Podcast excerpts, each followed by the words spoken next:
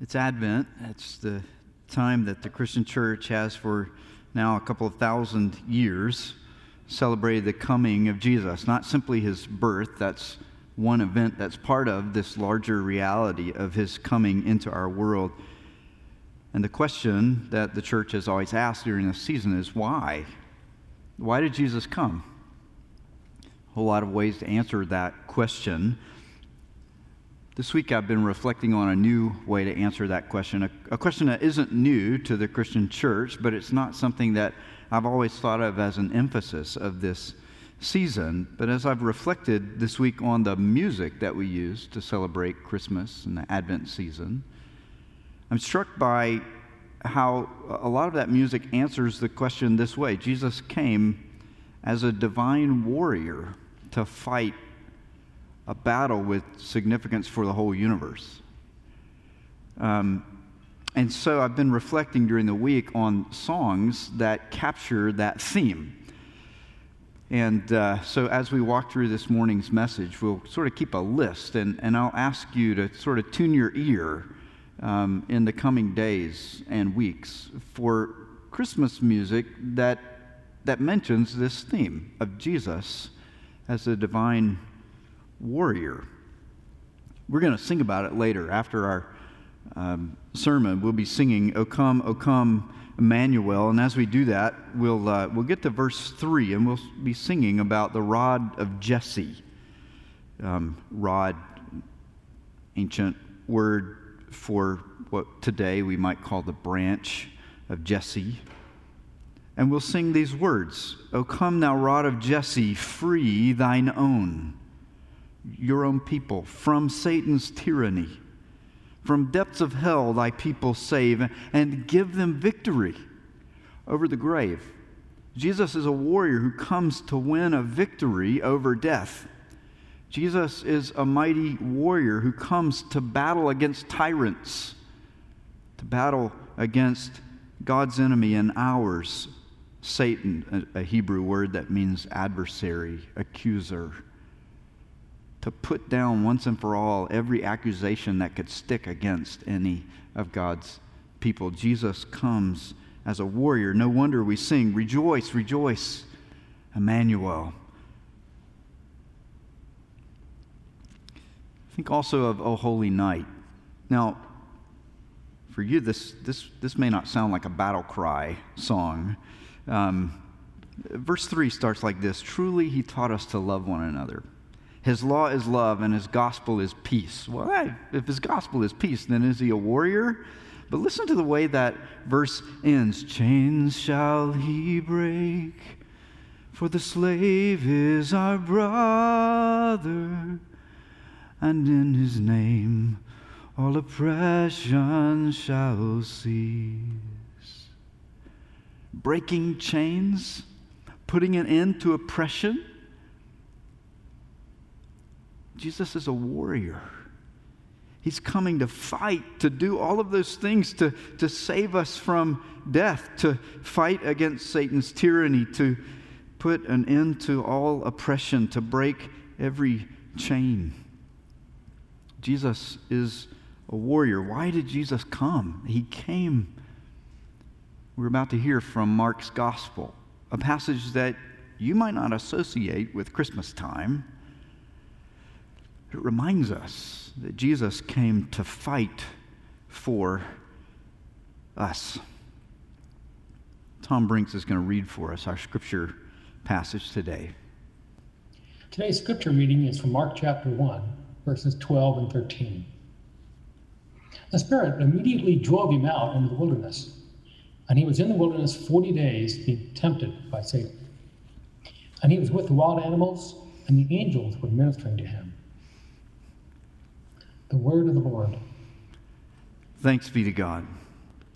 Let's take a moment and pray. Lord God, would you help us to hear your good news to us today? Some of us in this room have heard this good news before and we have embraced it. We have said we want to trust Jesus with all that we are. But we aren't faithful and consistent in doing that. So help us today to renew that commitment of faith in Jesus. Some of us have never heard this before, or if we've heard it, we've misunderstood it. Bring us to a new hearing today of good news about Jesus and cause us to embrace faith in Christ for the first time ever. Wherever we are on that spectrum, Lord, would you help us to hear good news today about your Son? We pray in his name. Amen. So, would you be willing to fight anybody over Christmas carols? While we're talking about divine warfare, um, there's an author named Blair Thornburgh, uh, creative writer. She's a, an English professor. At the moment I saw the headline of this uh, article that she has online, I thought, I got to read this. The only Christmas carols that are any good, a definitive and absolute list, fight me. Um, now, she starts out being honest about this. She says, You know, I hate garbage carol, carols. I hate the ones about Santa and sugar plums and nestling in the bed. I just, anything that's sappy and sentimental, she has no time for it. The article goes on, she says this This is the only mainstream Christmas carol that mentions Satan. This is metal as heck. Okay, so two references that need clarification there. What, what, what does that last phrase mean? This is metal as heck. Um, if you need me to explain it, you probably won't get it. Um, but if, if, like me, there was a phase when you were a big fan of hard rock and heavy metal, then yeah, you, you get it. Lots of references to the devil and hell in heavy metal music so she's making a comparison, right? Uh, a Christmas carol that mentions Satan. She's referring to God Rest You Merry Gentlemen. Again, maybe not a song that you would initially associate with warfare. But listen, this verse 1.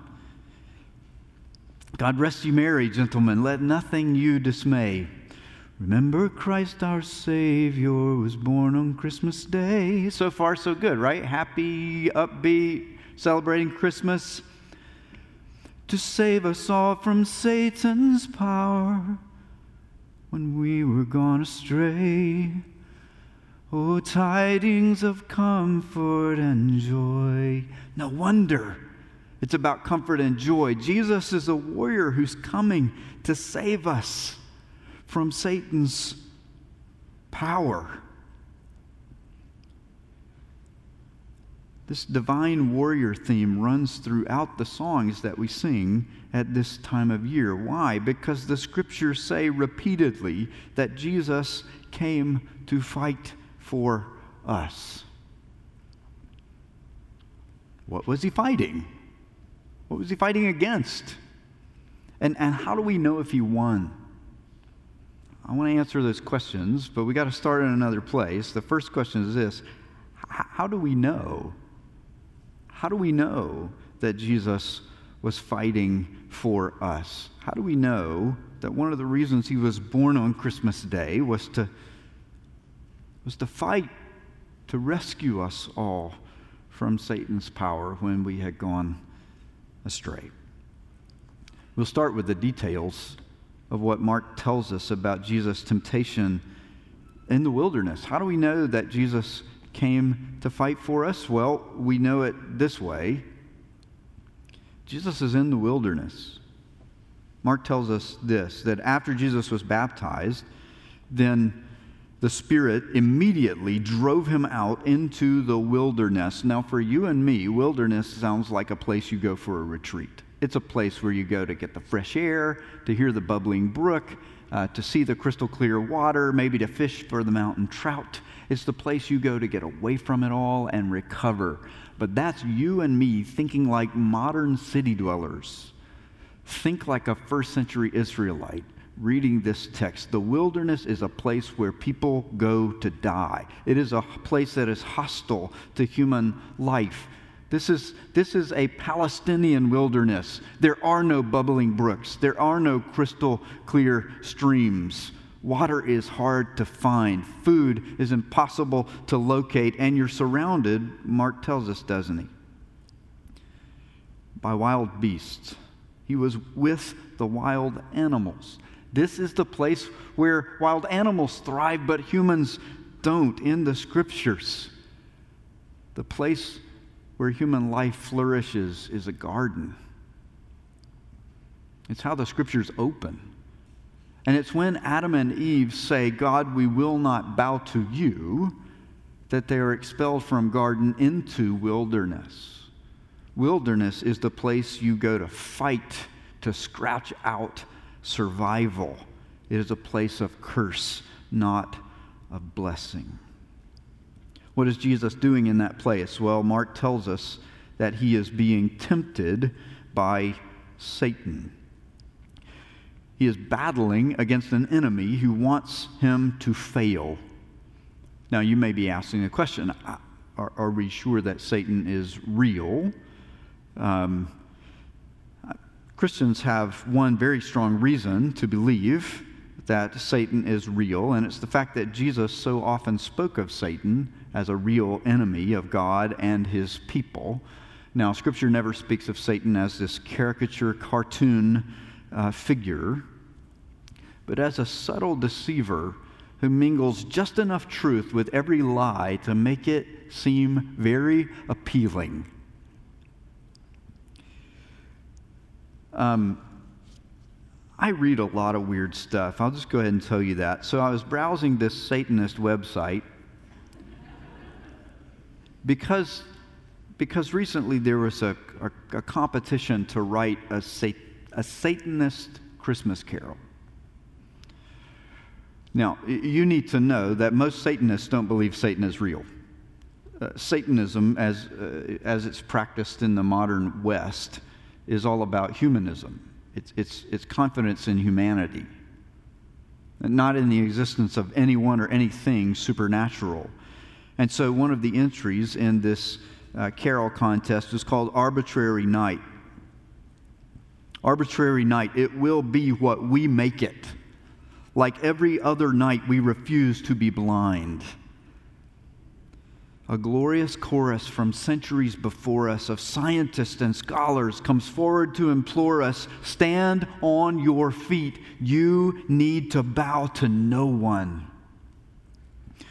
Now, this is set to the tune of O Holy Night. So, at the part of that song where we'd be singing, Fall on your knees and hear the angel voices.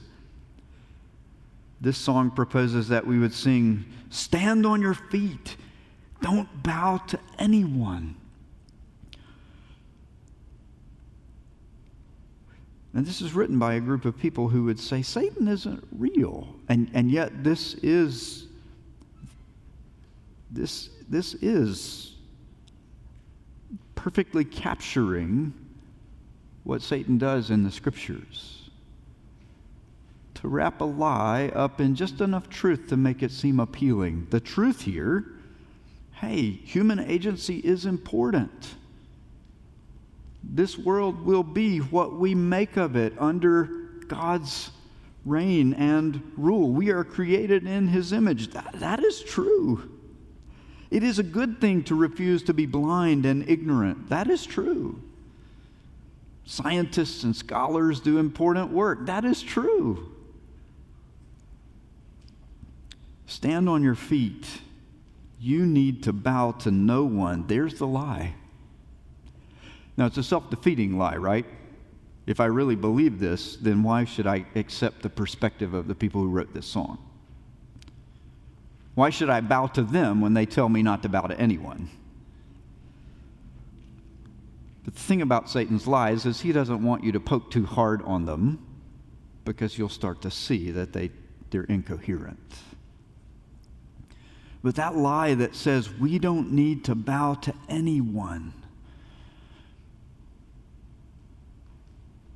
that is the lie of God's enemy. That is the battle Jesus is fighting in the wilderness. He is fighting against the consequences that happen when you and I say that to God God, we will not bow to you. When Adam and Eve say that to God in the Garden of Eden, they are expelled into the wilderness, and the whole of this planet comes under a curse. Jesus is the second Adam. He is doing battle in the wilderness with Satan, the accuser, to overturn the consequences of every time that you and I say, God, it would be better if you would bow to me. It would be better, Lord, if you would submit your plans to my desires. It would be better, Lord, for me and for the world and, and for everyone if I didn't bow to you, but you bowed to me. Jesus is doing battle in the wilderness. You could make one argument to say, no, Jimmy, you're wrong. Jesus is not doing battle. He's got it kind of easy because doesn't the text tell us that as he's out in the wilderness being tempted by Satan for 40 days and he's with the wild animals, the angels were taking care of him. Jesus is the Son of God. He's, you know, this high ranking cosmic figure. He's, he's got these angels waiting on him hand and foot. He's not really fighting, is he? I once had a student who opposed the, the brutality of his government where he lived. He was arrested along with his wife, and um, as they were in prison, they somehow got access to a Bible and began to read it. They both became believers in Jesus while in prison. But by the time they were released, they were in such poor health physically and psychologically that they needed a place to be renewed and refreshed. So they joined the U.S. Army to go to boot camp because at least there you get three meals a day and good health care. Now, your life in prison has to be pretty bad when you decide that boot camp is a place to rest and recover your strength, right? That's the way we ought to be thinking about this tale, detail in the text. The fact that Jesus is being cared for by angels is not proof that he has it easy. It's proof that he is fighting a fight so desperate that he needs supernatural care, not from one angel, but many. You got to be at a pretty low place as the Son of God if the only way you can hang on and survive in the wilderness is through the care of heavenly doctors. Jesus is fighting a battle for us. He is fighting to destroy everything that is hostile to human flourishing. He is fighting to win where the entire human race has failed. Well, what was he fighting? I have good news for you today. Jesus was fighting against loneliness and despair. And you might say, look, this is two short sentences in the Gospel of Mark. It doesn't say anything about loneliness and despair. Well, okay, we could imply loneliness. He's out in the wilderness by himself. But, well, here's the thing if you're familiar with the scriptures of the Old Testament, you would know this is not the first time that one of God's servants has been in the wilderness receiving angelic care. 1 Kings chapter 19 would certainly come to mind for an Old Testament reader hearing this story. Remembering the time when Elijah had been threatened by a powerful queen, the queen said, You're not going to live to see the end of this month. Uh, I'm going to take your life. Elijah flees to the wilderness. And as you read the text, he is in absolute despair he feels like God has abandoned him, God has forgotten him. He says, God, I'm the only one left. There's nobody else who's faithful to you. I am the only one, and I am done. I've had it. I just want to die. I've served you as faithfully as I know how, and the reward I seem to get for serving you faithfully is people want to take my life so would you go ahead and end it for me, God? Don't, don't give that queen a chance to kill me. I want to die right here on the spot. And God sends an angel. to care for Elijah.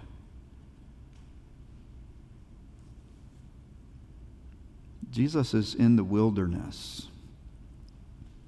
When the angels show up to care for him, it's a reminder he is at the end of his rope.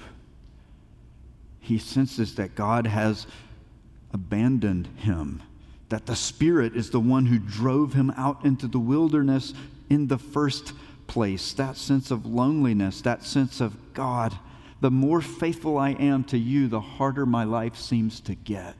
Have you ever felt that way? Have you ever felt that you're just done? That you can't do it anymore? And you're ready for it all to be over?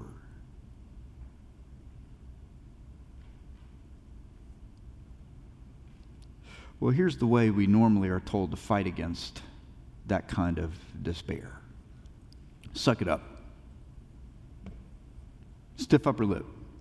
That's a good chap. You know, just keep going. Pretend it's not real. Suck it up. Or stay busy. Just stay so busy, constantly going, going, going, that you don't have time to think about how weary your bones are. Here's the promise of the gospel the answer to loneliness and despair is not sucking it up and it's not staying busy. It is, it is God sending someone into this world to fight for us. Come now, long expected Jesus. Born to set thy people free. Verse 3 goes like this Come to earth to taste our sadness he whose glories knew no end. By his life, he brings us gladness.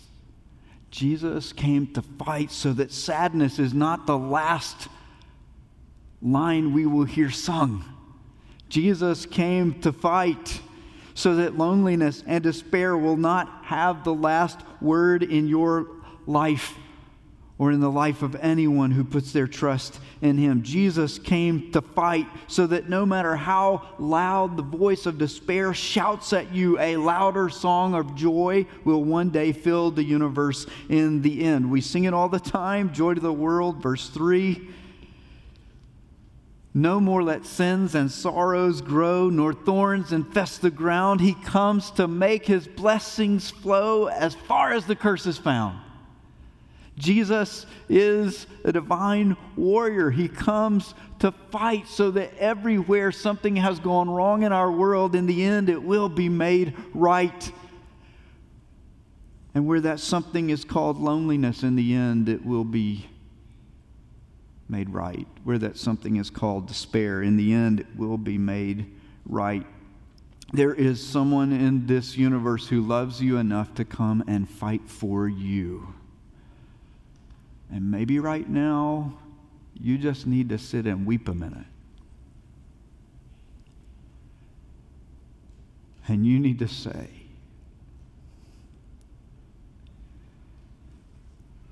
That's good news. It is good news.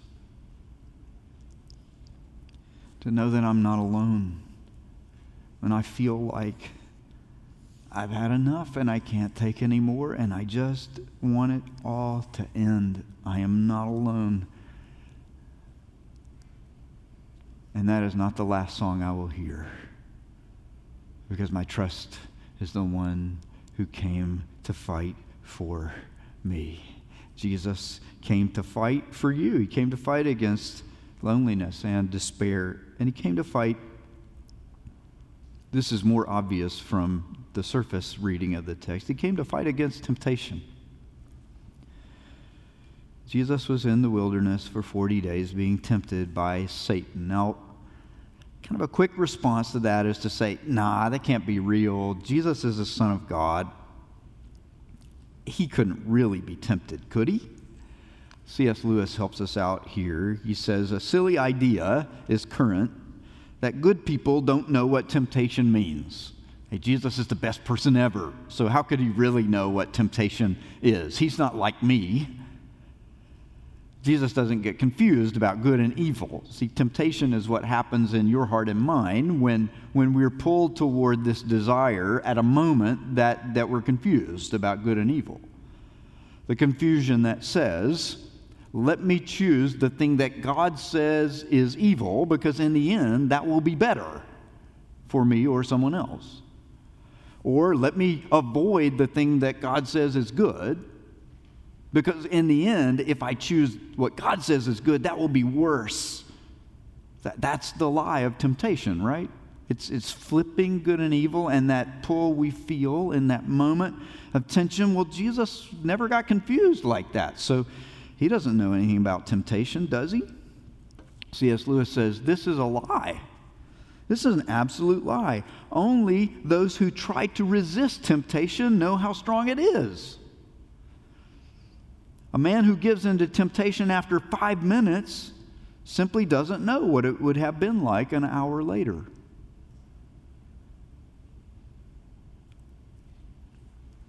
Lewis goes on to say this about Jesus. Christ, because he was the only man who never yielded to temptation, he is also the only man who knows to the full what temptation really means. So, this sense that because Jesus was so good and because he was you know, this all powerful Son of God, that he could just brush off temptation, no big deal. Not true. He's the only one who knows how hard it is to continually fight against temptation, not just for five minutes or for one hour, but every day, one's entire life. He knows what it's like to hear that whisper in his heart saying, There is no point fighting and resisting because you might have succeeded this time, but next time you will fail. That is the power of temptation. It tells us this pull is so strong, nobody can resist it. So maybe you fought it once, but next time you're mine. Jesus has heard that voice. You've heard it.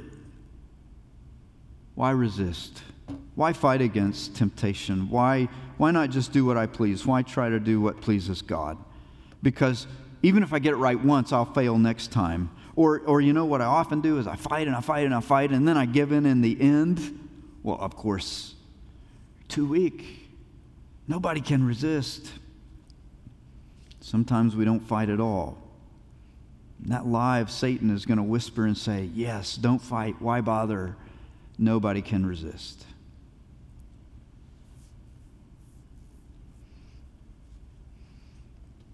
That's not the song that Scripture sings. I never heard this song. We got a Christmas card from friends, thanks Estock family, that quoted from this uh, hymn called Break Forth, O Beauteous Heavenly Light. Never heard it before. Have no idea how to sing it. So I'll spare you. The first verse says, Hear the angel's warning. What? Why would the angels warn us that Jesus is about to be born? It's not an angel's warning, they're, they're singing, right? No, this song says, Listen to the angels. They are singing a warning a divine warrior is about to be born into this world, and he's going to break some satanic power. Hear the angel's warning this child, now weak in infancy, our confidence and joy shall be the power of Satan breaking our peace eternal making. Hell, hear the angel's warning. Jesus is a warrior who is about to break your power. And he is about to restore confidence and joy to his people so that when the devil says, Don't fight temptation, nobody can resist. Jesus says, That's a lie. I've looked straight on into the worst the devil has to offer, and I resisted, not just for 40 days, but every day. Jesus came to fight against temptation so that you and I can fight. And not in the way that we so often think we should. Jesus never says to anyone, Fight harder so that I will love you. He says, I love you, I fought for you, now fight.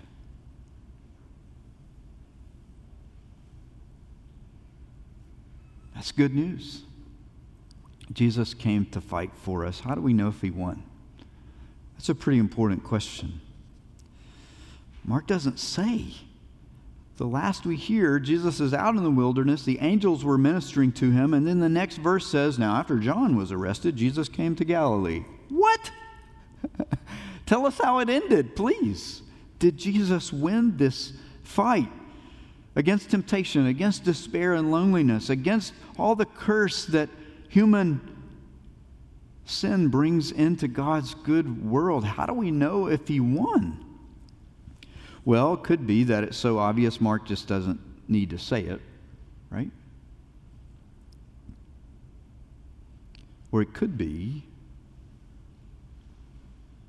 that the wilderness was just the beginning of the fight and that Jesus continued fighting until the very end by going to the depths of despair and sorrow and suffering at his crucifixion it could be that the way warfare works under King Jesus is that we know he won because in the end he bowed the lowest.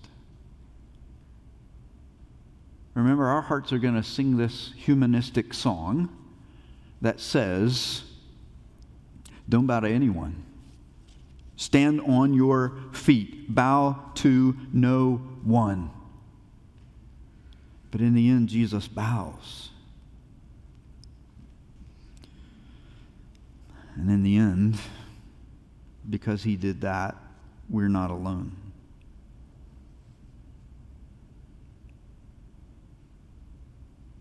What child is this? Verse 2. Why lies he in such mean estate? Where ox and ass are feeding. Good Christians fear, for sinners here the silent word is pleading. Nails, spears shall pierce him through. The cross be borne for me, for you. Hail, hail, the Word made flesh the babe, the Son of Mary. Jesus is a warrior. Warriors carry spears into battle. Roman soldiers carry hammers and nails to crucify criminals. Jesus is a warrior who comes to bow before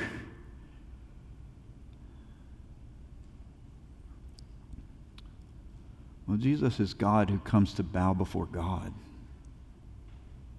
Where we refuse to bow, Jesus fights to bow for us. The cross was borne for me, for you. Listen. Listen to the music that's around you. Listen to songs that are singing about Jesus as a warrior who's come to fight a battle. Listen to the good news that Jesus came to do all of this for me, for you. Listen. Listen to the song that in the end will overcome every other song. And in the end, we will all sing Joy to the world. The Lord, the Lord has come to fight for us. Let's give thanks. Lord Jesus, this is better news than we deserve, better news than we can comprehend.